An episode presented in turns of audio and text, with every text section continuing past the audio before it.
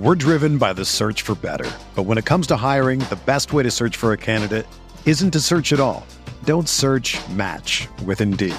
Indeed is your matching and hiring platform with over 350 million global monthly visitors, according to Indeed data, and a matching engine that helps you find quality candidates fast. Ditch the busy work. Use Indeed for scheduling, screening, and messaging so you can connect with candidates faster. Leveraging over 140 million qualifications and preferences every day, Indeed's matching engine is constantly learning from your preferences, so the more you use Indeed, the better it gets. Join more than 3.5 million businesses worldwide that use Indeed to hire great talent fast. And listeners of this show will get a $75 sponsored job credit to get your jobs more visibility at Indeed.com slash BlueWire. Just go to Indeed.com slash BlueWire right now and support our show by saying that you heard about Indeed on this podcast. That's Indeed.com slash BlueWire. Terms and conditions apply. Need to hire? You need Indeed. The MPW Digital Podcast Network proudly presents McCready and Siskey, powered by Reign Total Body Fuel. Join longtime SEC beat writer Neil McCready and former South Alabama assistant, Alabama staffer, and Ole Miss recruiting coordinator Tyler Siskey for an hour of football and fun. Listen and enjoy as they talk ball, the national landscape, and much, much more. Now, here's your host in the Clark Ford Studios, Neil McCready. Welcome into episode number two of McCready and Siskey, presented by, or should say, powered by Reign Total Body Fuel. I'm Neil McCready. That's Tyler Siskey. What it is. How are you, sir? Doing great. Good. It's uh, Tuesday, July the 12th, as we get together. As we've been telling you guys, uh, we this is episode two. Once we get out of these next couple of weeks, I'm heading out of town tomorrow. We'll do another one of these on Tuesday, and then I'm headed out of town again. And then when I get back from then, I guess two weeks after that, we'll get rolling with the twice a week schedule. Our, our tentative plan, I think it's pretty concrete, is Monday and Thursday. But uh, that's the plan. But Tuesdays for the first three weeks or so of July as we get closer and closer to uh, to football season, and uh, all of that. Thanks to everybody who's already in the stream. If uh, you do us a favor, please hit the like button, hit the uh, subscribe button. If you're not subscribed to the uh, MPW Digital YouTube channel, we would appreciate you doing that. You can hit the bell for notifications, if that makes you happy, go for it. That would make us happy. It doesn't matter. Uh, we'd love it though if you'd hit the like button. Would love it even more if you would hit the subscribe button. We're up, up over 5,000 subscribers. Love to get to 10,000. Let's just do even more. I know it's going to take us a minute to get there, but we've got a whole lot of stuff in our podcast feed at MPW Digital. You got the Oxford Exxon podcast every day. Chase has his new podcast out.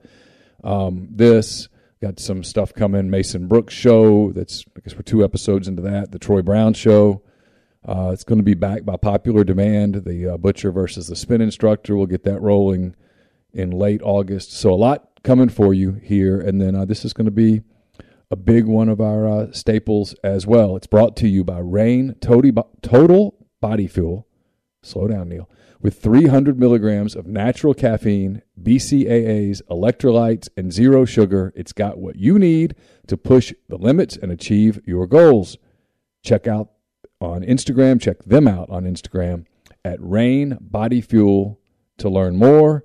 Uh, this week, we uh, I'm trying a new flavor. Tyler's tried all these flavors. For me, this is like this is new territory. I'm like I'm like uh, circum I'm like Magellan or somebody. I'm, Yeah. I'm, I'm circumnavigating the goal, the globe and finding new things. Uh, for me, last week I had the uh, cherry limeade, You which is did? delicious, yeah. and this week it's the white gummy bear. Yeah. I'm going with the Melon Mania. Melon Mania. Yeah.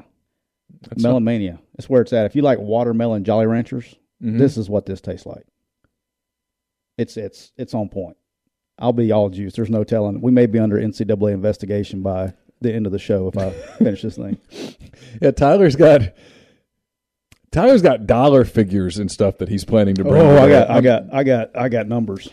If I were in his shoes, I'd be nervous. in my shoes, I'm not nervous at all. I'm like, go for it. I mean, Talk away, because we get this all the time. We'll get into it in a minute. We get this all the time. People say, "Well, hey Neil, what's what are the details of the NIL deals? And I'm like, well, number one, I don't know. Number two, that's not the kind of thing that I can call up a bunch of coaches and go, hey, so uh, these guys that these guys that you signed, I saw I see where they have some NIL deals. How much? Yeah. Um, and then we hear stuff with the kids, obviously, and then um, And it goes away magically. Yeah, we're going to talk about a lot of that stuff. I have been hearing recently that the price of the price to do business in the transfer portal has gone up. It has. Um, I've heard it's gone up precipitously. It has. Um, and I'm beginning to hear the rumblings that there are already, and this is inevitable. We'll get to all this stuff in the next hour or so with you guys. Yeah, we're gonna have fun. I continue to hear that hey, what's coming? I've had I had actually talked to someone who's who said "You- you're right. You keep saying this, and you're right. It's it's kind of boring to people, but you're right. This is new territory. This is westward expansion, if you will, and we're still sort of figuring out the lay of the land and how it's going to go. But there are absolutely some programs out there. I won't name them because I don't think it's fair for me to do that until I know There's six. I got the number today. that what, they, what you don't me finish. There were some programs that are making promises and already are no. reneging on those promises and are having a difficult time keeping everybody happy because it's one of those things, right? I mean, if you tell somebody, "Hey, come over, I'm going to grill you a steak." I grill a great steak.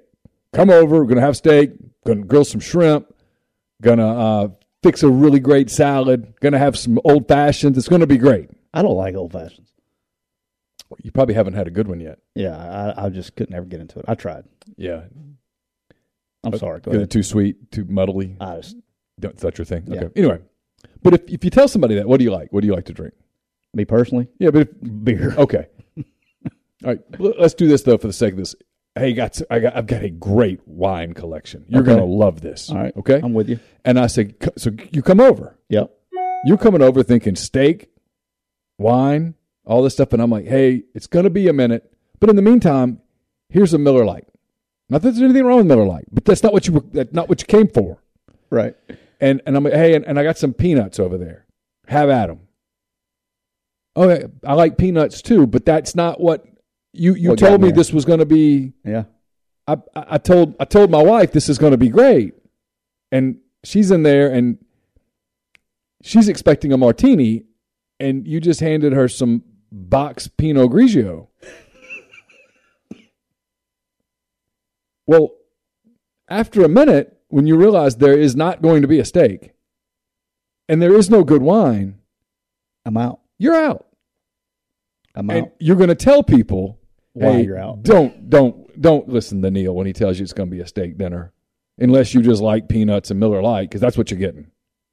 And I, I think, we- and I, I know what you're getting at. You know, there's there's a lot of promises and this and that because you because you know I want the fans to understand this, and there are some states. Louisiana has joined that uh, march. There are some states that allow the kids to sign NIL deals while they're in high school, but the vast majority do not. And so a lot of this is based on once you get here or you're done with your you know your high school days, which is what we're dealing with here. Then we get then you get this, and so that's where there's a lot of.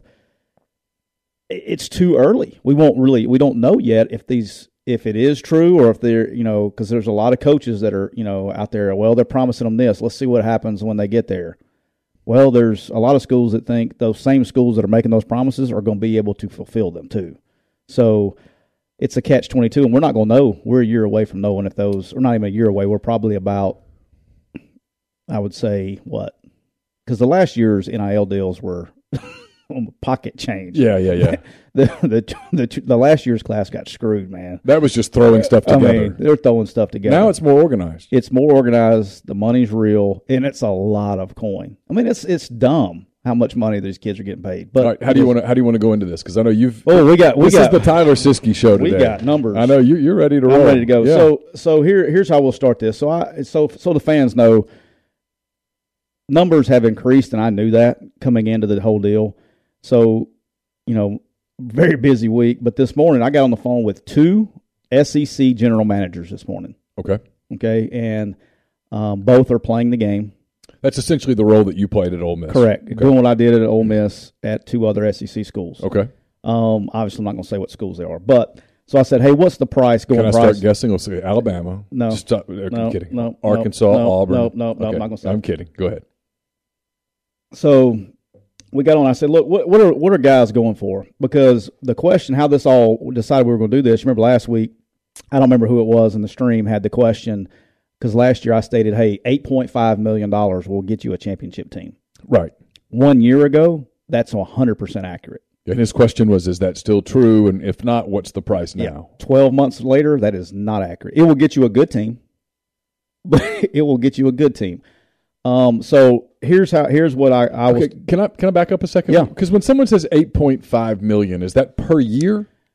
per year. So what you're saying, what you're saying is, is there's 85 scholarship athletes, and the whole proposal was okay. So you raise eight point, and what my idea was when this all started, okay, what was going through my brainstorming two years ago, three years ago, was okay. Let's go raise 8.5 million dollars. Every scholarship athlete, football player, will get hundred thousand dollars a year. Now, anything they get on top of that, you know, you go out and you do a deal with Monster or whatever it is, that's your that's in your pocket. But that way, everybody has something, and that's a, that's I mean, shit, dude, that's that's a lot of money. I mean, that's basically half of the NFL minimum th- these days. Yeah. So to play college football, so that's where that number came from. That will still get you a good team. It won't win you a championship, but it will get you a good team. So basically, these kids are getting. You can still get discounts, and I think it's because some of the kids still don't know. Some of the kids aren't educated, and I know of a very high-profile recruit that that committed to one of the programs that I talked to today, very high profile, and they're paying him eighty thousand dollars total For four years. forever. Okay. Eighty thousand. That is like peanuts. Okay. And so basically, a good player is going to run you um, between one fifty and two hundred thousand dollars a year at the two programs that I that I talked to today. Okay. All right. Um, you can do a hundred thousand dollars. That's fine. Um, but the real, and then once you get into the elite status, we're talking about the you know the left tackles like we talked about and things like that. So one of the schools I talked to brought up a very interesting uh, deal. So they had a kid committed to them, a really high profile uh, offensive lineman tackle that was committed to them for like two months. He wants to go to school there, and they were going to give him. He was going to get, I think it was two hundred and fifty thousand dollars a year. That's Okay. that was his deal. He was committed. Didn't couldn't get it until he gets there, but that was his deal. Okay. Another school, one one of the one of the big schools that has the big big wallets, came across and said they basically doubled the deal. They literally said, "Okay, we'll give you twice. We'll give you five hundred a year," and the kid decommitted and committed to the other school. That happened, and they, I know the, the kid's name. I know the whole the whole deal, but I'm not in the school and everything. Both So involved. so five hundred thousand dollars a year. So basically a four year, two million dollar deal. Right. So when fans see these, um, oh great, thank. I got we got Brendan back in there. There's no telling what's happening now. All right. so uh, Brendan's accusing you of just making up numbers. Brendan knows I'm not making up numbers too. He does. I know. He's He- He knows the numbers too. he's trolling. He's trolling. I love him though. All right. So he's he's just going. to I guess going to be a weekly guest at this stage. He'll be a co-host. We'll get you another chair. Um, then we would be under inside investigation. well, um, that's where you know slander and libel and those things Yeah. become real at Yeah. that point. I mean, We also have fourth seat will be for our attorney.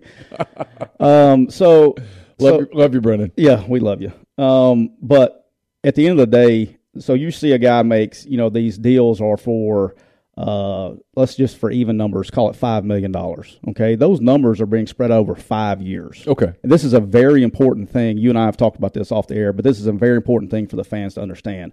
When you're seeing these numbers, hey, he's getting, you know, whoever it was, Rashada was 9.5, maybe it was rumored out there. I don't know. The rumor was nine point five million dollars to, to to go to Miami So let's call it 10 for shits and giggles for even numbers. Okay. So you're saying $2 million a year for five years. for five years. and so the gamble is that he's if he's as good as you think he is, he's out after three, He's and so out it's a six million dollars. There you go. So these deals are bigger numbers, but if you're that good of a player, then you're going to go. You're going to go give.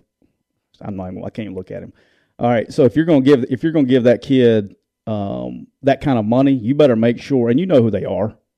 You know who the three year guys are. those are the guys that are going to get bigger numbers because they're only going to be there for three years and you're not committed to that long term deal. And if they don't pan out, then they're probably going to transfer. And so you're now you're now you're out from underneath that that big salary. That makes sense. So a couple of things come to mind when you tell me these numbers. One is that these are kids, and this is going to be locker room talk. Ooh. Guys are going to be asking other guys, "Hey, how much did you get?" Right? Oh, I mean, it's it's a, it's it's it's probably what keeps coaches up most at night is the chemistry in the locker room. so how the hell do you manage that? very carefully. Um, Well, no, I mean seriously, because if because if I'm if I'm in a locker room, right, and and I'm an older guy, and I find out that a younger guy's coming in on a two million dollar deal, even if I think he's a stud, I'm like, hey, I get it, where's mine? but where's mine? I've been here. And I think Lane brought that up. I don't know. I remember hearing about it a couple months ago, maybe or a month ago. I don't remember where it was, but he was talking about that Bryce Young should go get in the portal. Yeah, And, And- and- that you're going. I think you like Jordan Addison, one hundred percent. I think that's one of the big. You're going to have some guys that do that. They just say, "Hey, where's mine?" And they're going to go. They're going to go get that. Now, here's the here's the catch twenty two of that as well. The you start jumping ship like that, the, and you're a real dude. The NFL sees that as it's a red flag for the NFL. yeah, So, you know, and I know people, and and we'll may talk about it one day, but in the NIL game from the agent side, right? Mhm. That's a big deal. That's a hey, you know, look, you're don't let what you're making now cost you down the road. You know, yeah, it's a lot of money and things like that, but if you're really a dude, you got to protect your investment, which is long term, because this money that you're making now is peanuts compared to what your career earnings could yeah. be. There's no sixty million dollar deal Correct. that you can get in the NFL. In the NFL, if you're if you're like you said, if you're a dude, if you're a guy that that is a player, you're gonna get you're gonna get real money in the NFL. Real money. Yeah. But okay, so my other thing that comes to mind is when I hear this is I think administratively, organizationally, in the NFL. Okay, I'm an NBA guy, right? Okay. Yep. I, I keep up with the NBA pretty closely, and uh, every NBA team, without without exception, every NBA franchise, with the possible exception of the Sacramento Kings, but they don't count. Everybody else has either a guy or a team of guys who are essentially capologists. Yep. Okay, they are guys that now it's a little different because the NBA has collective bargaining and you have a union, you have a, a deal, and so the salary cap is complicated. There are rules, you know, if you're bird rights and a second contract and all that stuff. That, but regardless, you have people that are inside the building every day crunching numbers. This didn't used to be something that you'd have to think about in a football. I mean, yeah, there was there was stuff that happened. And No, you no, but no. But now you don't have a, a collective that comes to you, and I'm just going to use a rough number for the hell of it, okay? Okay. Hey, coach, whoever, or pro, program director, or whatever, whoever, we got $10 million this year. That's what we got. We got 10 million, not, not, not 10.2, 10. So figure out how you want to do that or what needs to be done. But that's what we got. Don't come back for more. I'll try, but I can't make any promises. Right. I can promise you 10.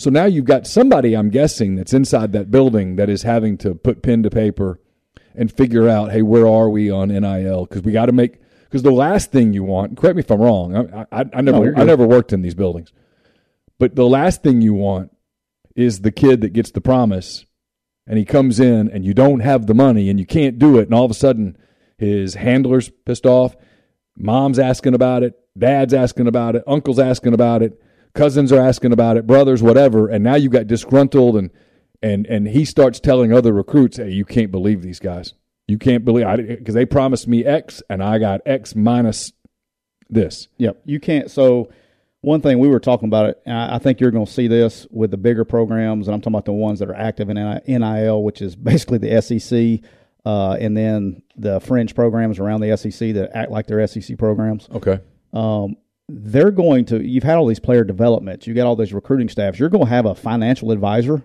Slash, and then you're also going to have what you're talking about, basically a capologist. They'll probably have dual enrollment, dual, you know, things that they do as far as basically being the cap guy inside your your building. Because here, here's one thing: like we spend all this money. I'm talking about. It will blow your mind how much universities spend on the the mental well being. The, the I mean, only on a player, it'll blow your mind. Sure. I mean, people have. I, I mean, I, we're not going to. It's a whole different show. Um, but the universities invest. I mean, hire people. You know, outside outsource things, bring people in to affect the mental well being of these kids. Everything's about making your players better. Well, when you start handing 18 year old kids millions of dollars or hundreds of thousands of dollars that's never had a dollar in their life, I'm talking about life changing money for them, right? I mean, life changing money for anybody. If, I mean, if you're 18 years old and somebody comes and hands you, you know, six figures a year, and they've never been taught how to handle that. I mean, look, I'd like to think that we've done a pretty good job, my wife and I, of providing for our children. Um, but they've never, and I've got one that's 21 and one that's 19. They've never had a hundred thousand dollars suddenly at their disposal. Right. Hey, I mean, I mean, do do I think they would be responsible with that money? But you're going you're going to be their financial advisor. I, I, guess. I mean, but you're going to be the one that the, you're they're going to have somebody to lean into. But the thing about it is, but these, if I don't have access to the money and they do, and that's the way it is with these kids, the kids have access to the money. Right. But but I mean, you, you're, you're going to have recklessness. But a vast majority of of the players in college football don't have the support system that that you've created. It's a totally different dynamic. Right. And a lot of times their football coach and I and I can't tell you. I mean, I know I've we, there used to be a number. I'd I'd have to see a, re, a more recent study, but most of the times, I mean, more than not, you're the the first uh, male figure in your player's life by the time that you get them in college as a co- as a coach. That's the truth. A lot of times, there's not a male figure at home, and so maybe they lean on their high school coach or whatever, you know, or or somebody like that. So all of a sudden, these kids are getting hundred thousand dollars, all right, or more you got to have somebody that, uh, hey, you got to pay taxes, boss. April fifteenth, you got to pay taxes. Here's what you need to do with your money. You know, put it away. Do whatever it is. You're going to start seeing these programs hire these people inside as part of their player development. Now, here's the trick: somebody's going to be the first to do it. My guess is going to be one of the six. It's going to be Texas, Texas A&M, Miami, USC. Who who are the other two I'm missing? Um, uh, anyway, you get to Florida, uh, not Florida, not Florida. Um, anyway, there's six. I got them in my Ohio head. State. Uh, no, but there's six out there that are going after it money wise. There, somebody is going to hire. So let's say Texas A&M is the one. Okay? okay, let's say they go out and they hire Miami, who are the two most aggressive right now. You're going to go out and you're going, you know, hire one of these financial advisors. Well, guess what? Guess what? Uh, Mississippi State's got to do. Jimbo, I know he worked for. I know he. This is not Saban. He worked for Saban okay, chill out. Yeah, tell Ross I said hi. Sorry, Sorry go ahead. yeah, but get, but guess what? What Arkansas is going to do? Guess what? Oklahoma's going to do. Guess what? Well, it's a copycat game. Yeah, everybody's got now. Everybody has to have that financial manager because that that helps you in recruiting. Right. Hey, we got NIL now. This guy's going to help you manage your money. So now this is going to become a whole new staff position inside the inside the athletic departments. That will, I bet you that happens within 12 months. And it hasn't happened yet. And I haven't even heard about anybody really talking about it seriously, but I guarantee you it happens in the next 12 months that somebody is going to hire a financial manager planner inside their athletic, inside the football program. So we're still new in this. I've asked you this before, I think, but I'm going to ask again on, on this. We didn't talk about this in episode one of, of our show. You know this. You can put all the effort in the world into recruiting and evaluating and projecting. I mean, you worked at you worked for the the very best at it, and they made mistakes. Alabama made sure made evaluation mistakes. They've had guys that they brought in to be big time players who did did not become big time players. It happens everywhere. So it's going to happen where one of these kids gets this massive NIL deal and he comes into wherever, fill in the blank school, and he doesn't make it. He busts. What happens? So that goes back to when I was talking about the 8.5, right?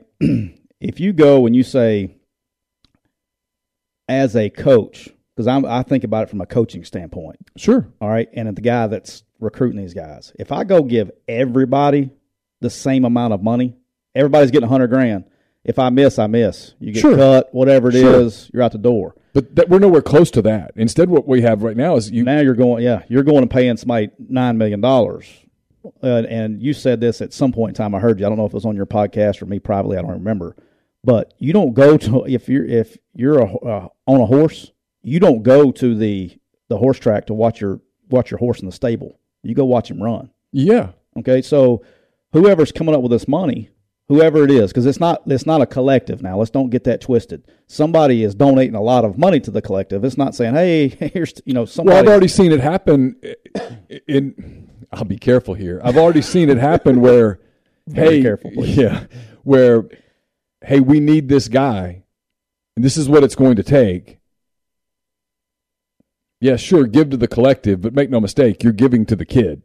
right. to get this done. And so when that gets done, whether it's NIL or whether it's pay for play, and I'm so sick of it, the two things being confl- conflated. You want to start? You want to start our new our new instead of calling NIL, let's just call it PFP. yeah, So now, anytime anytime somebody sees PFP, they know where it came from. but if okay, let's but let's take this two ways. If it's NIL, this person's business needs that kid to play, Correct. and if it's PFP, by God, you paid for it, right? And so it's it, it is exactly that. If I pay, if I buy a horse and I train somebody, I mean, I buy, I pay somebody to train my horse. Well, when I show up for the Derby, I want to see my horse run. Correct. And if my horse doesn't run and he stays in the stables, Somebody's got to answer and, for it. and and when they ring the bell, twenty other horses are running around the track, and my horse is in there eating hay. I'm going, hey, what's up? Where is my horse? Because I came here and I told everybody that I, I, I had this horse, and he looks like a really good horse, and I bought him, and I paid you to get him ready for the race, and he's not on the race. So I'm pissed off, and so and, and I realize horses aren't athletes, and athletes aren't. I mean, horses aren't people, and people aren't horses. But if I paid for the quarterback, and I come to the game and I sit in my suite after I've been telling everybody all week that, oh, my quarterback's going to tear up state U. And then my quarterback's over there holding a clipboard, drinking a sip of water here and there because somebody else is out there playing quarterback. I got questions. or stinks it up. We're driven by the search for better. But when it comes to hiring, the best way to search for a candidate isn't to search at all. Don't search match with Indeed. Indeed is your matching and hiring platform with over 350 million global monthly visitors, according to Indeed data, and a matching engine that helps you find quality candidates fast. Ditch the busy work. Use Indeed for scheduling, screening, and messaging so you can connect with candidates faster. Leveraging over 140 million qualifications and preferences every day, Indeed's matching engine is constantly learning from your preferences, so the more you use Indeed, the better it gets. Join more than 3.5 million businesses worldwide that use Indeed to hire great talent fast. And listeners of this show will get a $75 sponsored job credit to get your jobs more visibility at Indeed.com slash Blue Wire. Just go to Indeed.com slash Blue Wire right now and support our show by saying that you heard about Indeed on this podcast. That's Indeed.com slash Blue Wire. Terms and conditions apply. Need to hire? You need Indeed. Whether you're a world class athlete or a podcaster like me, we all understand the importance of mental and physical well being and proper recovery for top notch performance. That's why I'm excited that Unifyd Healing is sponsoring podcasts on the Blue Wire Network.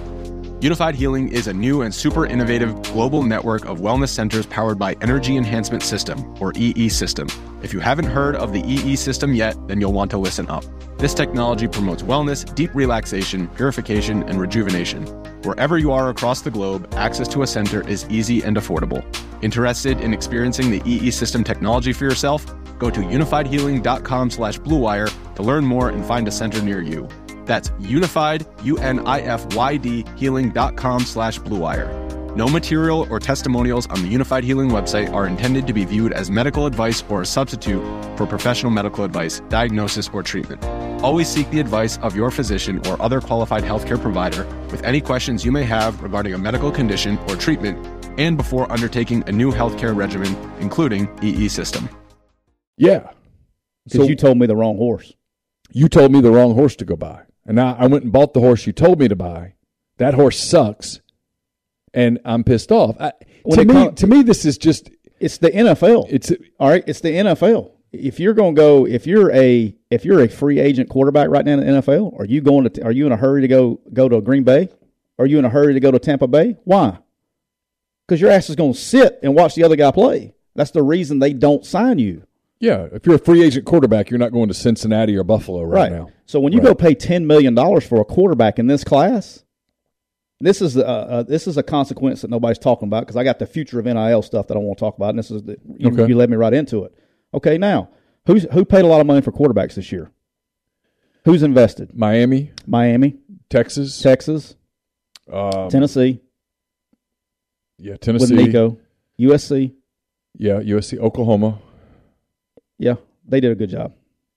Uh, I, I don't know what the I, don't, I don't know what the kid from But- Louisiana has an NIL deal with Alabama. I don't know. Right. So, but here, here's the here's the trick: is when you see you know ten million dollars paid for a quarterback or whatever the number nine point five eight whatever the number is. Now I'm a quarterback coming out next year. Am I going to be in, and they're recruiting me? I don't care what the. I mean, if they're going, let's say they give me, hey, I'll give you three million. Wait a minute, I'm going to go there. I mean, who's going to pay that? You, you see what I'm saying? They're not going to pay you three million when they just paid the quarterback in the class before eight point five. And so you're going to start seeing, hopefully, uh, it, this part is if there's anything that could be good for the game, maybe this is it. Is instead of schools just stacking these beast quarterbacks, you know, right on top of each other, you may start seeing the wealth spread a little bit, and then in the market correcting itself at the quarterback market. Yeah, I'm, interested to see how the market corrects itself, right? Because if I, I know I'm I'm mixing sports here, but if I'm Xander Bogaerts or I'm Dansby Swanson, and I'm a free agent at the end of the season, the odds are overwhelming. My agent is going to clubs at the end of the season, whether it's Boston or Atlanta or another team that those guys don't play for today. And I'm saying, okay, well, look at the numbers that, that my guys put up. And this is what Carlos Correa got in Minnesota last year. So let's use that as this benchmark. And I think that's what's going to happen with, with you talk about future of, of NIL and the future of PFP is God, it feels good to say that. Um, Get you something you created today. is well, the Rashada kid at Miami got nine and a half. The I'm Iamaleava kid at Tennessee got eight. So before that's, that's where we're starting with our talk. Is we're starting at we're starting at eight, nine and a half. We're starting in that range, and I'm I'm waiting for the moment where the schools go. We have discovered that we overspent. We have discovered, like in the NBA in 2016, that after that season, there was a big spike in the cap, and a lot of teams gave out really stupid contracts that they're still paying for today. And so there's been, at least until this year, it appears this year they're back to the freewheeling spending. But for a little while, there was kind of a correction. I'm waiting for the correction from the oops, we we overestimated the market, we spent too much. So this brings me back to, uh, and this probably sums it up really good what you're talking about right here. And this was a direct quote. I'm not going to say who, but from an SEC GM. Okay. All right. He said that those six teams that we talked about. Okay, so basically using the analogy that you just used, you basically have six teams in college football that are the Yankees right now. Okay. And he goes, everybody else, and I'm talking about these are. I didn't talk to like well, I wasn't talking to like scrub teams today. Okay, I'll put it like that. Like teams that are teams that I put Well, it like this. In the last 20 years, they've both won national championships. How about Okay. that? All right, so good football teams. Okay. And he said, after those six teams, everybody else in this league is spending about 150 to 200 thousand dollars a year on quality players. And then if and then if the other team, if the Yankees decide that they like that kid that you're recruiting, they will come basically double whatever you're offering, and that kid will decommit and go to the, to the Yankees. Okay, I got lost in some of that. One hundred and fifty to two hundred thousand dollars. So that second tier team, so you got the six teams that are spending money. okay. I mean, like really, like aggressively crazy money. Okay. All right.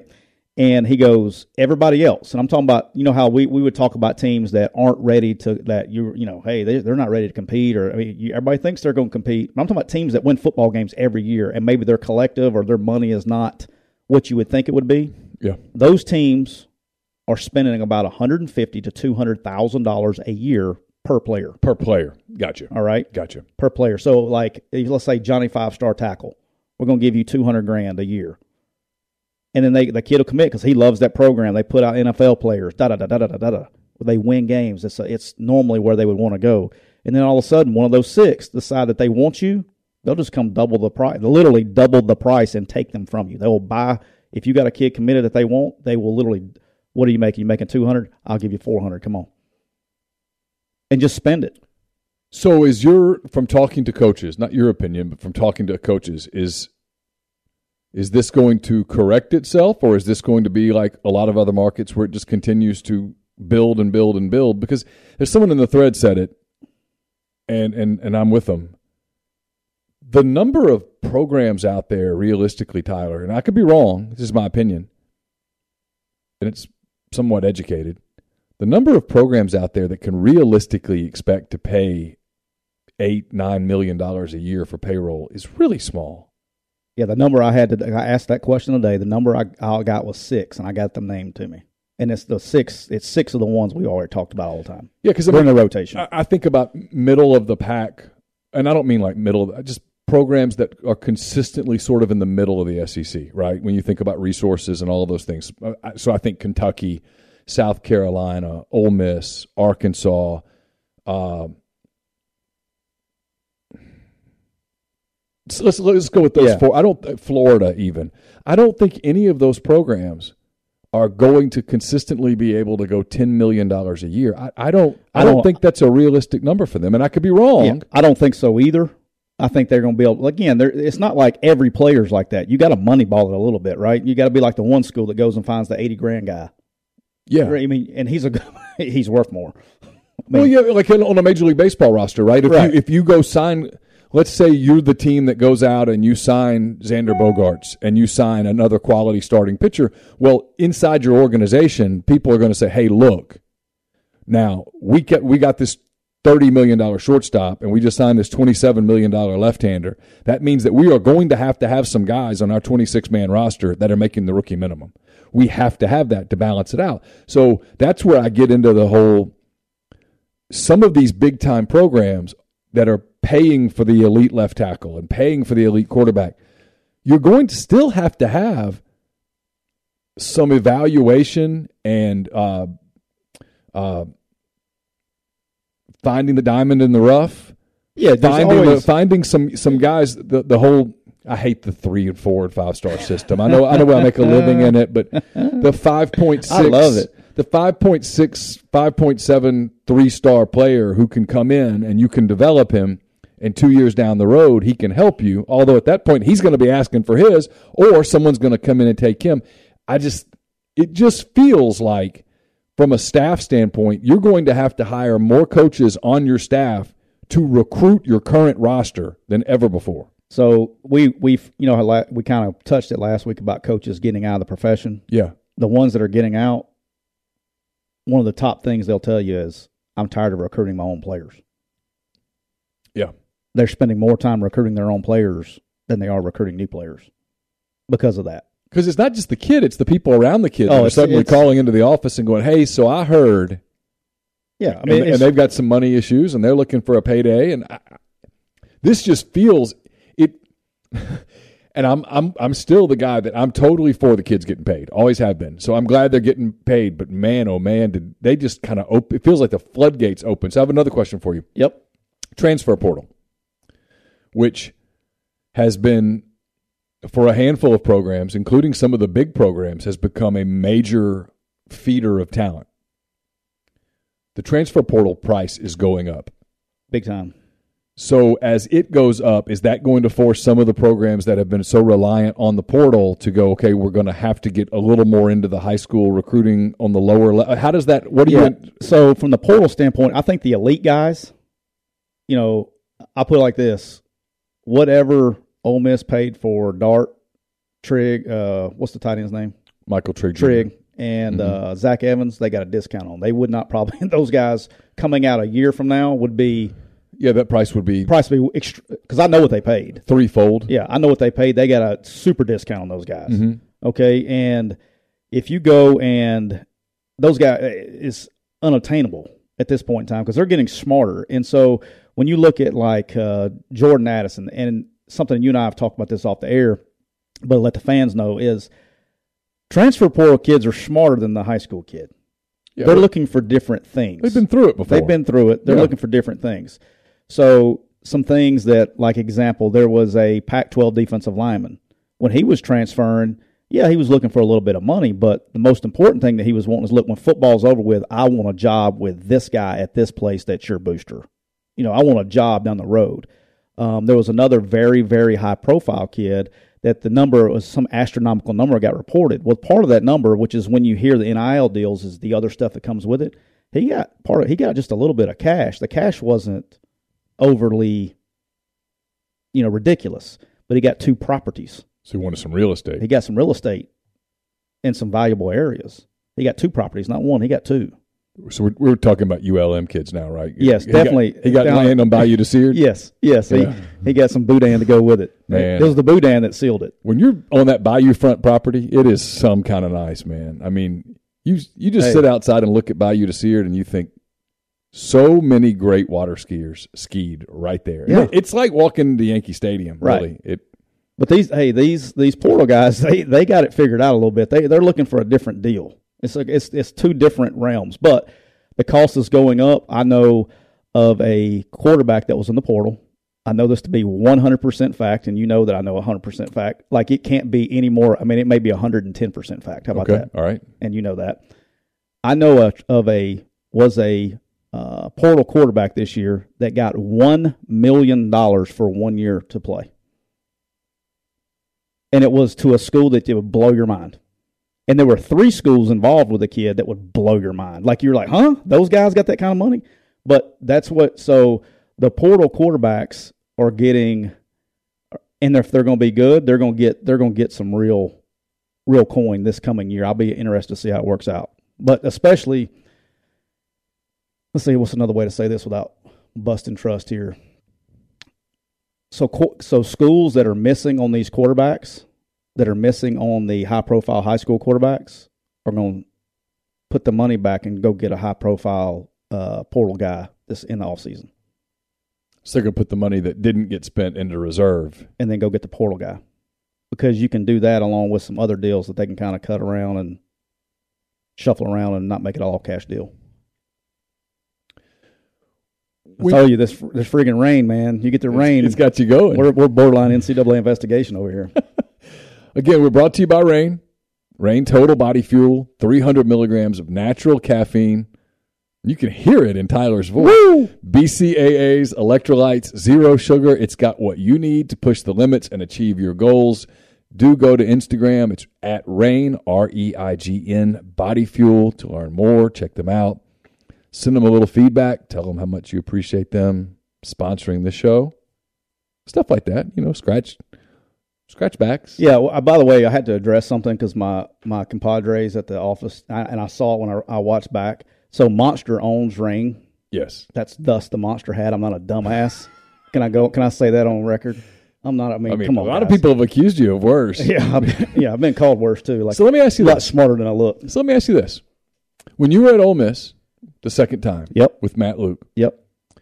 you came at a time when, I mean, it was rough, right? NCAA stuff was happening. The roster had been um, depleted in spots. Um, there was probation. There was it was tough. A lot of fun. You almost got there. Yeah, a whole year of it. Anyway, Yeah. If you were at a place like Ole Miss today, though, you in, so let's say you inherited a job like that today in this environment with the transfer portal, with NIL, and this is I told you this morning when we were talking. I think what's going to happen is there is going to be a program that mirrors what you guys had at Ole Miss in what was that 2018, 2017, 2017. I think there is going to be a program like where a coach at a place leaves, a popular coach leaves for a better job, and half the damn roster hops in the portal.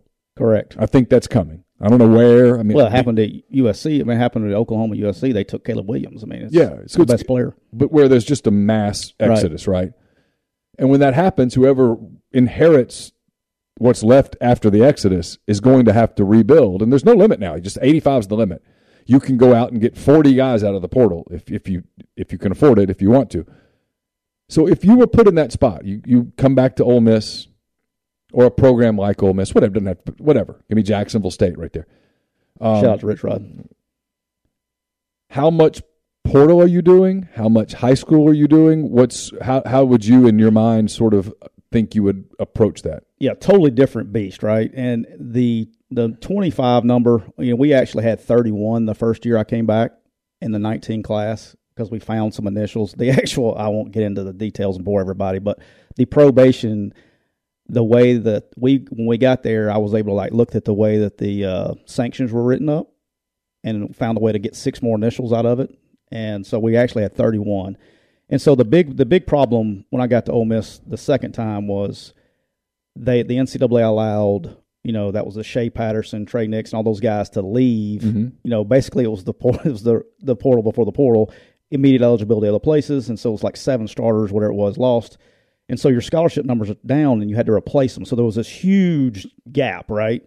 Yeah. Um, and the second issue when I came back to Ole Miss was during the probation years, and they don't, and I get it. I mean, I would have done the same thing to survive the probation years.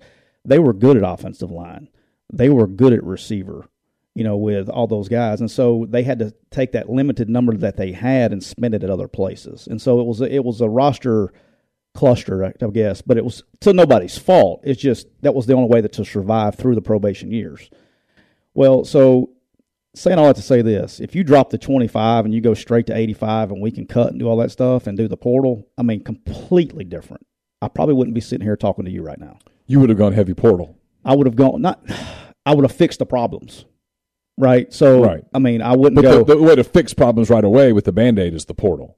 correct because back then, like everybody was like, oh, you know, what was the big thing was linebacker back then, right?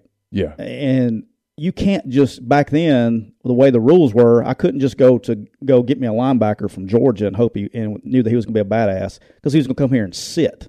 Right. Okay, and it, that doesn't work. So you had to when you were fixing a problem back then, you had to grow them from within because by the time they got it figured out, their ass is gone. I'm scared to look. Brendan says, I feel like you're blaming me. No, I love you, Brendan. I would never blame you. Um, but I mean, they did. They did a. I mean, all kidding aside, I know Brendan's being funny, but they did as good of a job as they could f and do. Right. You know, under the situation, people don't understand how bad that situation was, and so when you're going and you're and you're getting back to what you're saying is, Yeah. is I'm taking portal guys to fix my problems right now, and then the areas when you go back to the offensive line part and the wide receiver part that we're good at, instead of neglecting those areas because I had to spend my 25 on other areas to develop, I can now cut the dead weight and go sign the high school kids in the areas that I'm already good in And develop and develop them. And if the, you know what happens if they don't pan out, I cut their ass and I go get and I go get me a portal guy. Okay. So you're. It's almost like we've had a million conversations in our lives. Um, a couple. so here's my next question, and, and this might be stupid. It really might be. This might be stupid. There's no stupid questions. Well, this one might be. But I'm trying to do math in my head a little bit, and I'm being totally serious when I say this. If everyone's going portal, portal, portal, portal, portal, portal, that means that they're not signing as many high school kids as they used to sign. There's a trickle down on that. All the 100%. all the way down to your, your guy Rich Rodriguez at Jacksonville State, to our mutual friend Kane Wommack at South Alabama, to, to coaches like that all over the country. Right? They they're doing the same things. They're evaluating, and, and I would I would guess Kane and his guys when they sit down in the staff meeting in, in Mobile, it's about okay, well, how many, what what are our needs? What can we plug with the portal? What do we do with this high school, with- et cetera? So I'm just doing math in my mind. If there are fewer high school guys getting opportunities now, at some point there are fewer people in the portal. That's math. Is that correct? That is- Am that I missing something? No, that's 100% correct. Now, doing away with the 25 and allowing people to, to cut and do things like that will alleviate some of but that. that's just a two year thing. Right, but that, it'll alleviate some of it. It was really it. It won't alleviate all of it. So like you, but yeah, I mean, once the supply is gone, the supply is gone. And you and you look right now, a lot of these kids are going in the portal and they're still there because they're not good players. You know, they're like, hey, you know, and Brendan's on here. He can he can attest to this. I can't tell you how many times, especially when I came back. I can't tell you how many times that some kid, I want to transfer. I'm going. I'm going to go when the portal came out. I'm going to go in the portal. Well, where where are you going to go, boss? Yeah. Like, like we suck. We're terrible, and you can't find the and you can't find the on the field here. He's like, well, you know, Notre Dame and Nebraska and Oklahoma and Texas and da da da da all recruited me. I'm going to go to one of those places because they're not taking you. They want the first question when you take somebody out of the portal is why are you in the portal? Right. If you're in the portal because you're not playing, there is a reason. Like we don't just sit there and go, man, I don't like that kid. We're not playing it. How many times is your favorite saying, this is a scoreboard business? Yeah, it is. Okay. Sure. I don't care if you got horns coming out your head and you have six left feet. If your ass can play, your ass is going to play. If you help me keep my job, your ass is going to play. Sure. If you're going to get my ass fired, your ass is on the bench. Yes. It's real simple. This is not this is not this isn't daddy ball. This is this is paycheck ball. yes. Scoreboard business. So when your ass is not on the field, there's a reason you're not on the field. It's like I've got a mailbag question this week, and it's it's from one of my best subscribers, but I'm going to answer it honestly. He's like, "Hey, what are you hearing about this guy, this guy, this guy, this guy, this guy in the summer?" And you know what I've learned? I've stopped asking those questions. I, I don't I don't talk about summer workouts anymore. Somebody ask you about summer workouts. Well, it's because it's it's because sometimes you know you'll hear buzz about different guys, like, "Hey, man, this guy looks great in workouts," and I get it, but I, I Do you know the last person I told you it was going to be really good? And you looked at me like I had horns coming up my head. Otis Keys, Matt Corral. you did well. In fairness to me, on Corral, Who the hell's this kid? no, in fairness to I'm me on kidding. Corral, I, I, you could see the arm talent. He I- could he could freaking sling Yeah. cuz. Like Yeah. they don't it doesn't look like that when it comes out of everybody's hand. But I'm sorry, go ahead. No, no, it's okay. Um, I don't even remember my train of thought. Completely Your summer workouts. Yeah, yeah, summer workout. Thanks.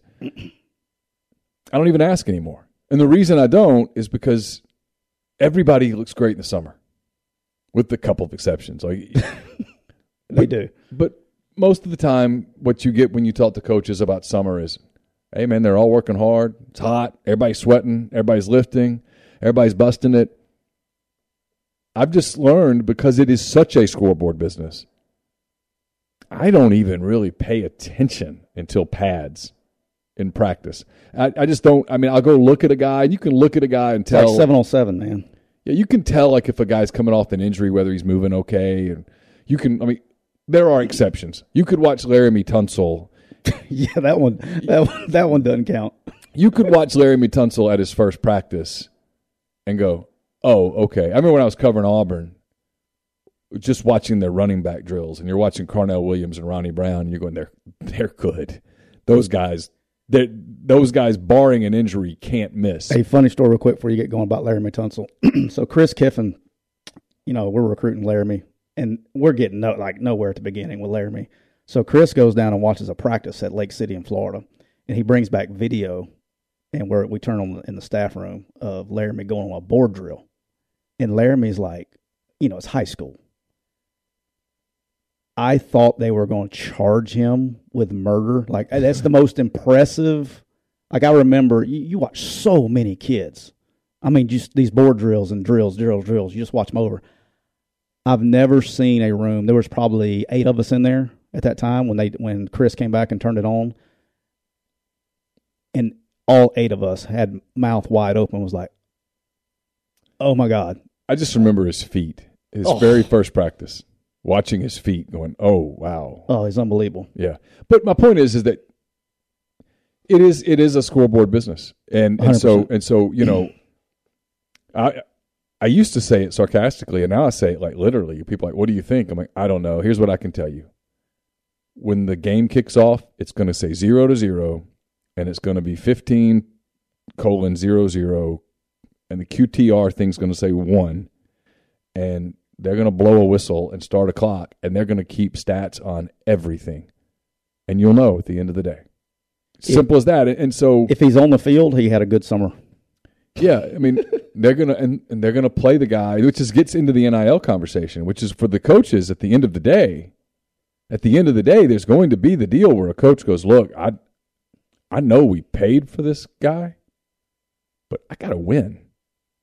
I mean, I got to win. This is not. if you don't play the guy, you better win. That's the only thing that's going to supersede that. You know what I mean? Like you can't play the guy and lose, not play the guy and lose. If you don't play the guy, your ass better win because it's going to increase pressure on the coaches as well. Sure. I mean, it's just it is what it is.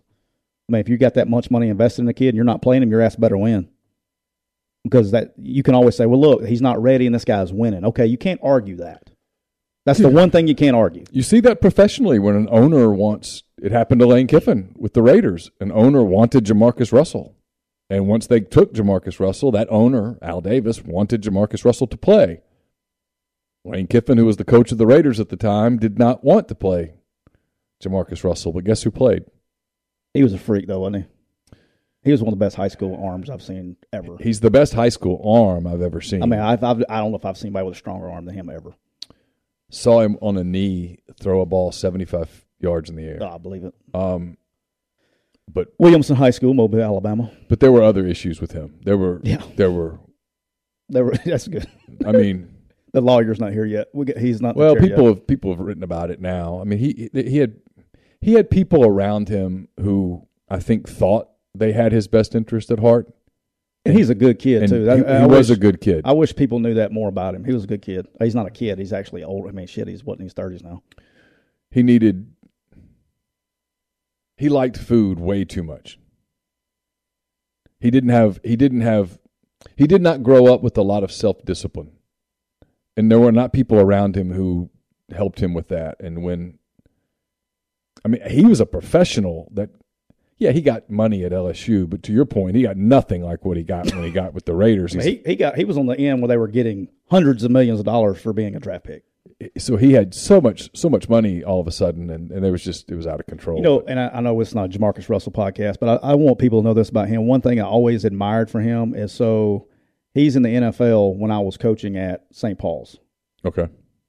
He backed. He had signed a big deal with Nike. He literally sent an eighteen wheeler of Nike gear to Williamson High School for those kids.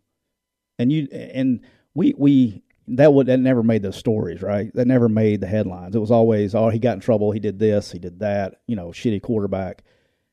Sometimes I wish oh, not sometimes. A lot of times I wish that the fans knew the full picture of people before they went and judged them on a on a story that comes out. If that makes sense. And he was one of those guys like literally, I mean, nobody else was doing that. There's a lot of famous high school players that go play, don't give shit back to their high school. But to take an 18 wheeler of Nike gear and back it up to, and you know where Williamson High School is located, Yeah. that that's that's a big deal.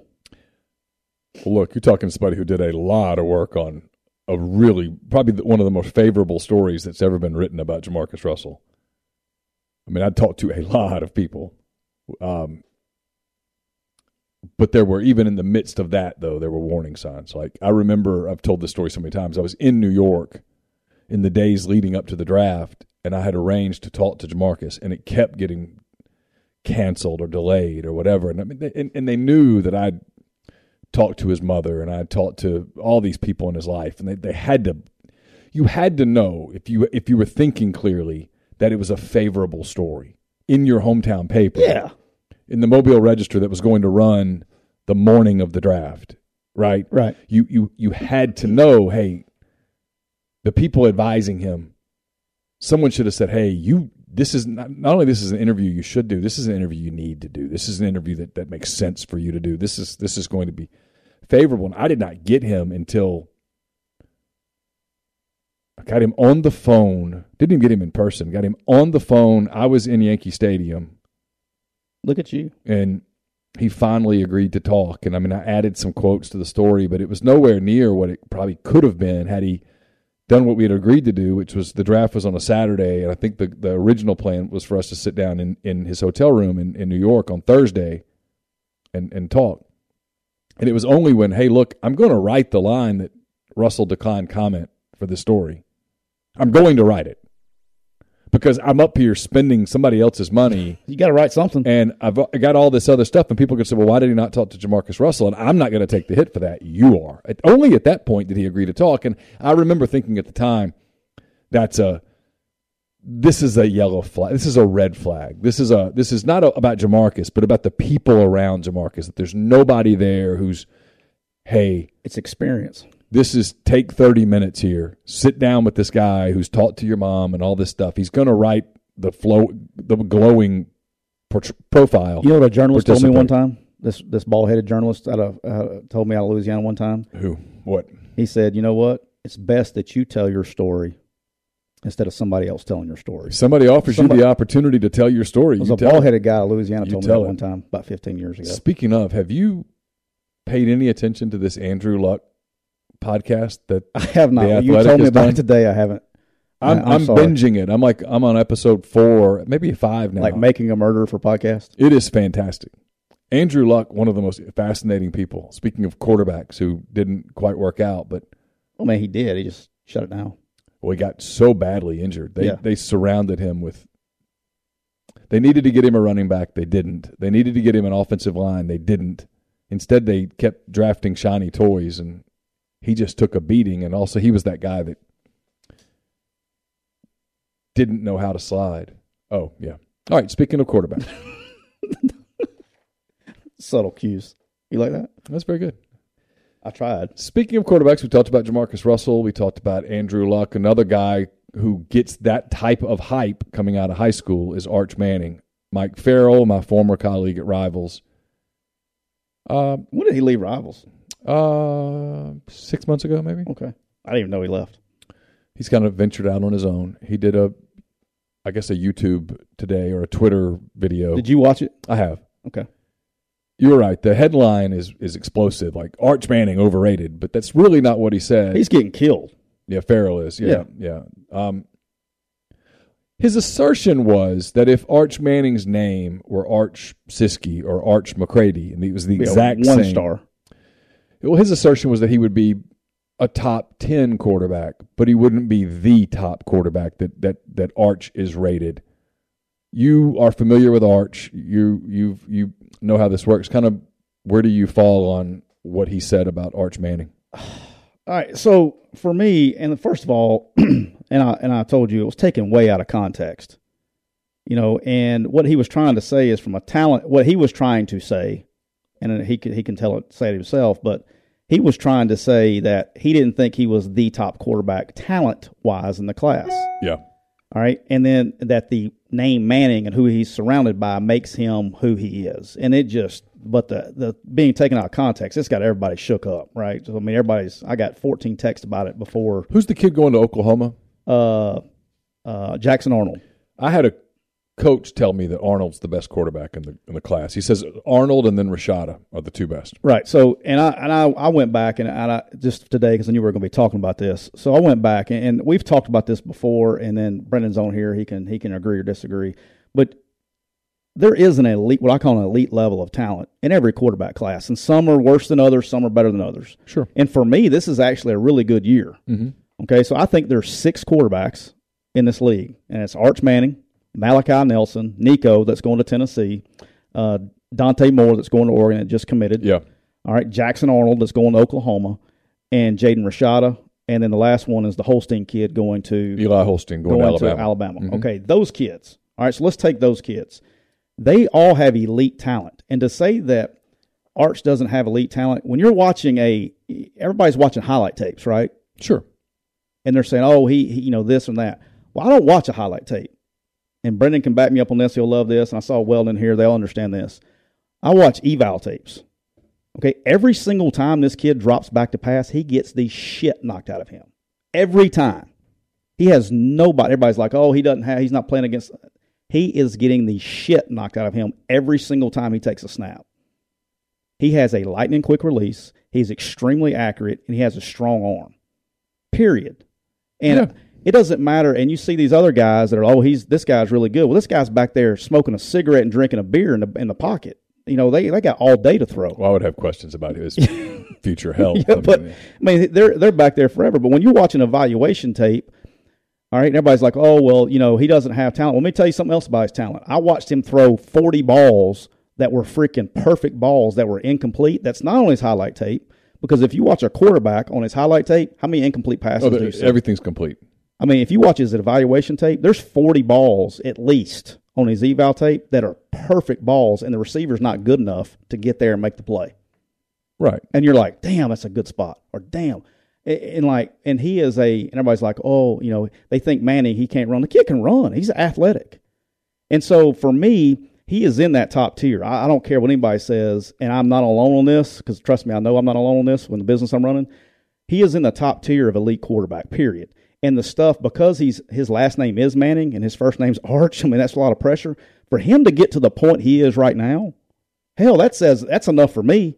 I mean, just to get to this point.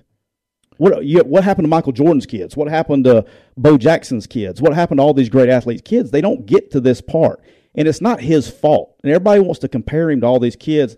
He's his own player. If his last name was Arch McCready, I'd still take his ass because the kid's got a lightning quick release. But because of his name is Manning and what the intangibles that he brings, he is that kind of quarterback. Yeah, if I'm evaluating him, the fact that his last name is Manning is a positive for me, not because of the name and all that stuff, but because I know what kind of pedigree he comes from. I see the success that his two uncles had at the college level, at the professional level, and I think, you know, all of those genetics. He's got some. He's got. He's got a lot of those genetics, and those genetics are going to work for him. And the fact that he's grown up around the game the way that he has and still wants to play the game. Because you're right, it could be a lot easier as a human being if your name is Arch Manning, for God's sake. It'd be a lot easier to go, you know what, I'm going to go into engineering or architecture or something. Yeah, I mean, he, he, he doesn't he doesn't need it. And right. that, I know that's so he's playing because he wants to, and he's playing because he loves it. I, I look, I don't. I, I'm, not, I, am not going to pretend to be an yeah, evaluator. And I, and I, but that's the thing is like, there's so much talk. I see Grind on here too. Grind, what's up, man? But there's all this talk. Well, he doesn't play against anybody, all that stuff. I, I get that. I understand that. Neither did Peyton or Eli. Right. Yeah, exactly. They played the same high school. Yeah. And what I'm saying is, I'm talking about the throws that aren't on his highlight tape that are incomplete. I'm talking about when he gets rid of the ball and gets it in the right place, and because the receiver is a dumbass and doesn't know how to break off an RPO, that the ball the, throws incomplete, where it's a completion and a touchdown on Saturday. Here's the one knock on him that's kind of interesting, and I don't, I don't think it's, I just think it's interesting. I'm not, I'm not saying it's legitimate or not. I don't know. But he didn't go to a lot of these camps, like the competitions, the Elite 11s, and all that stuff. Is that as a as a college coach? Does that raise a, a, a small flag? Like, hey, he doesn't want to compete against those guys yet. The not with him, because you know why he's doing it. If that makes sense, like you understand why he's not doing it. He's in a whole different. That doesn't. The same rule doesn't apply. Now, I'm not saying like if you go to a rivals camp or a 247 camp or Under Armour camp, that doesn't mean shit to any any college coach. They don't care. Now, if you come to my camp, how dare you? I'm sorry, but if you come to my camp and watch and you don't compete, now I got red flags. If you come to our camp now, uh, and they're gonna laugh when I say this, they're gonna like this. But if I if if you go to a camp, let's say you go to an Under Armour camp and you go and you do all the seven on seven, all that stuff, and you say, "Hey, I'm not running the 40 today." You know what you just did? You just told the whole world, "I cannot run." No, because you know what fast dudes do? Run. They run. You yeah. see Usain Bolt backing down from 100 meter. If you're fast, your ass is going to run. Tyreek Hill, hell, he's talking about racing people in the NFL every other day. Fast people run. So when you're a kid and you go to these camps and you go and you compete on seven on seven, I show up to give me my, you know, Tennessee fans show me some love. Hey Neil, come give me an interview from Ole Miss. But I don't go and I do the seven on sevens and I throw my ball, but I don't run. You just told the whole world that I'm slow as shit. No, it's like I. I mean, like I know they're jumping around a little bit. I've been watching, all over the place. I've been watching a lot of NBA summer league, and Josh Giddey, the who was a rookie last year for the Thunder, he's out. He's 19, but he's playing summer league. And he's already played in Utah. And now he's played two games in, in Las Vegas, and I assume he's going to play another one or two. And he was asked, "Why are you playing? You don't have to play. You you you're going to start for the Thunder. You've got a contract. You don't have anything to prove." And he said, "Playing because I love to play." It's ball. I get to play ball, and yeah, that, that's that. That's the one thing that I always was curious because I, I've and I've seen it happen all the time. Kids are like, yeah, I'm coming to camp, but I'm not going to work out. Well, then you're not really coming to camp. You're just kind of coming. You're to coming visit. to visit. So if you're coming to visit, cool. But if you're coming to camp, you should go through camp. You better be really good to do that. Like yeah. you better be really good. It's one thing when a guy's gone to the NFL Combine and he ran a four three eight. Well, there's no point in running at pro day because if, if you can't improve on that, yeah, totally different. You've put that in the but bank. you've ran because you've shown it. You yeah, ran. you did run. If you yeah. just didn't run, period, like you didn't run at the pro, you didn't run at pro day, you didn't run, and you were not injured. Your ass is you're to the back of the yeah. line, boss. Yeah, that's that's the only part about Arch that I've kind of wondered about is that he didn't go to the elite eight comp, the elite whatever elite eleven is that what it's called quarterback thing and compete against Nico and Rashada and Holstein and all of those guys. You know, and some of those guys do play a higher level of high school football than he does. Yeah, if you told me like I- I do, like I said, any of those six, going back to those six, if you tell me any of those guys end up being the dude, I'm, I buy it. Any of those six, Sure. they're in that level. And to say, well, this guy's going to be the guy, like anybody would be completely happy with those guys. Do you know what I'm saying? Like, Yes. they would take all these, you know, who Texas takes uh, uh, Arch, right? Hell, they would have taken any six of those guys if they could have got them. Nobody's going to be like, damn, we got Nico instead of Arch. It- It's that close. Yeah. You know, those six guys Sure. are, you know, and, you know, Oklahoma's in love with their guy, you know, Texas is in love with their guy and all that. But, you know, Arch being the, here's the thing I want to say is throwing a football and all that stuff, that's great. Your talent is great. But you know what? There's more to playing the position than just throwing a damn ball really far and, being accurate. That's why if you see these long drive contests, those, Yeah. those those dudes aren't on the PGA Tour. Well, to your point, if if that was all it took to be an elite quarterback, Jeff George would be in the Hall of Fame. Yeah. JaMarcus Russell would would be a, a Hall of Famer. I mean, those were guys that had wow. I mean, like physical skills, tools. Oh my God, gifts. Like we talked about JaMarcus. No joke, JaMarcus had a thunderbolt of a right arm. Yeah, and, and that's the thing is like, and look, it's important. It's an important quality. Do not get me wrong. I mean, that's where you're starting the mark is at their talent. Do not get me wrong on that. But when you're talking about what makes a quarterback a quarterback, I mean, I mean, I love him to death. I hope he's not listening. But Bo Wallace, Bo Wallace was not a very talented quarterback. That's the truth. Now that that dude, everything else, I would. Hey, if I'm going to fight somebody, I want Bo Wallace on my team. Sure. I love the kid. He is a the ultimate competitor, makes the people around him better, and he's got records here. That's why you knew Dak Prescott was going to be a really good pro because the guy just competed his ass off Yeah. all the time. But I mean, you ask, you know, that, that that's the thing is like, you know, that's what makes Matt Corral special. See, one, he's talented, but he's got that other shit too. Right. You know, and you know, Freeze, you had a good discussion about Freeze this morning. I heard. Congratulations. We did. that. We talked about your But like Freeze always said, I don't know what it is, but he has it. We talk about it, Mm-hmm. and it's hard to define. But you know, if you look back at the guys here, I'll tell a funny story. We got a bunch of Ole Miss people in here, obviously. So, so our first year here in twelve, right? We had Bo Wallace and Barry Brunetti. Yeah, I remember Okay. Barry. Sure. All right, Barry Brunetti, very talented, Mm-hmm. good kid, love him to death. Yeah, great guy. So we're playing. I don't remember. It was one of those early games. I don't remember if it was like Central Arkansas or UTEP or somebody at home. I think it was UTEP. I could be. Brendan may remember this. I don't remember it. But so Bo's Bo, we get up in the game, and there's like you know going into camp, it was a two way battle between uh, Bo Wallace and Barry for the starting quarterback job.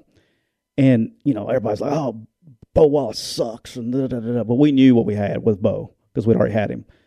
So Barry gets in the game and I will never forget this as long as I freaking live. We have a three man, we call it a bend route to the boundary. And it is a, and I'm fixing to talk some, so for football junkies will like this. You're going to look at me like I have dicks coming up my ears. Okay. so it's a high low corner read. Remind me to put the explicit label on. Oh, am I supposed to do that? I apologize. Yeah. All right, so you got to go. It's a high low corner read. So if the corner goes high with the go route, you throw the five yard out underneath it. Okay. All right. If they're playing cover two and the corner jumps the out route, then you throw the what they call the hole shot or the go ball between the safety and the corner. Okay. Okay, it's a simple read. I'm talking about we ran it at St. Paul's back in the day with a ninth grade AJ McCarron. Never made, never misread it. A ninth grade AJ McCarron never misread it. Okay. All right. So Bo comes out, has a great game against UTEP. We jump up, he throws for a bunch of yards, and then it's time for Barry to go in. And the first play, we call this to the boundary. And they're playing cover three. The freaking the corner is running step for step, and the and the five yard out standing there going, woo, woo, woo. First play, he's in the game. He rears back and throws the thing like 80 yards out of bounds, and the whole and the whole stands were like, "Oh my gosh!" Oh, then then all we heard was, "I can't believe he's not playing." They don't realize that he made like literally ninth graders make better reads. That's the shit that gets you beat. You see what I'm saying? So like talent only carries you so far, Yeah. but like we were getting shit for not playing him, and he's sitting there throwing freaking uh, outside mandatory outside release routes into cover three, fisting to get our ass fired. Tyler very clearly has had his entire bottle of It uh, is- his entire can of Reign Total gone. body fuel. Fired up. on that note, we will uh, we'll stop for the day. Again, a reminder. We appreciate it. No joke. Uh, all, all, jokes aside, Reign Total Body Fuel for sponsoring this show. Three hundred milligrams of natural caffeine. I mean, you it's right there. You can see it in, in Let's Tyler. go. BCAA's electrolytes, zero sugar. It's got what you need to push the limits, achieve your goals. Check them out on Instagram at Reign Body Fuel to learn more. We'll be back again next Tuesday with another edition of McCready and Siskey, powered by Reign Total Body Fuel. Thanks to everybody in the th- in the uh, stream. It's a lot of fun. Uh, again, the plan is um, weekly in the month of July, and then we'll get into August, and we'll jump into some previews. We'll be heavy SEC, but we won't limit it to just the SEC. We'll jump into some we'll jump into some other stuff as well. But until, uh, yeah, I know, just,